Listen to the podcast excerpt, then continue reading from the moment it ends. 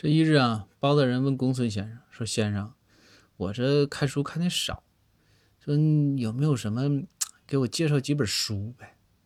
公孙说：“说大人，那书可多了。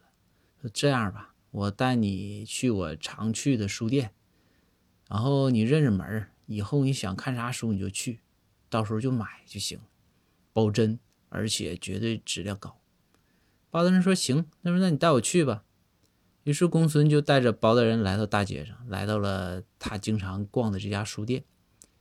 包大人仰头一看，书店的名字叫“处女书店”。当时包大人就那小眼神就看着公孙说：“公孙，我还这我觉得你是个挺正直的人呢，你这看书怎么还来这种地方吗？你现在啥情况啊？”